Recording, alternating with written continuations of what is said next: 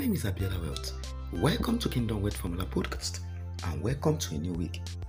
I pray for you this week that the help you did not solicit for will come for you. You will go out in peace and return home with joy in Jesus Christ's name. Amen. Today we continue our teaching series caption Unlocking the Proverbs of Money. And we are still looking at the proverb that says, Do not withhold good from those who deserve it when it's in your power to help them. If you can help your neighbor now, don't say, Come back tomorrow and then I will help you.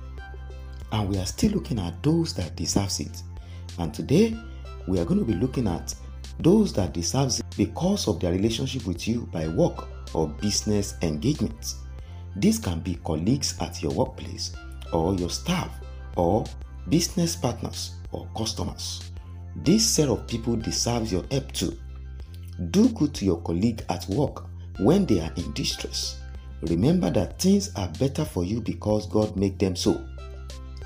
Don't look down on colleagues who are still struggling to get their stability financially. Sometimes all you will have to do is to give quality counsel. It doesn't have to be money, especially for some of them who are perpetual help seekers. It is not every time you help this kind of people with money. Some need good counsel on how they need to be a good manager of resources with the income coming into their accounts.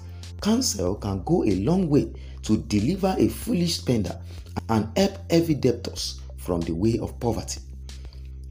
Also, if you are an employer, don't deny your employee the benefits they deserve and the ones they don't deserve, but because of their present predicament, it has to be offered.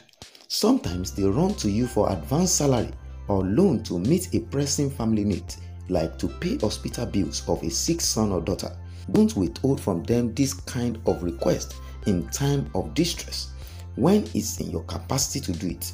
When you help them in time like this, you have given them one more reason to be more committed to your work and serve you better.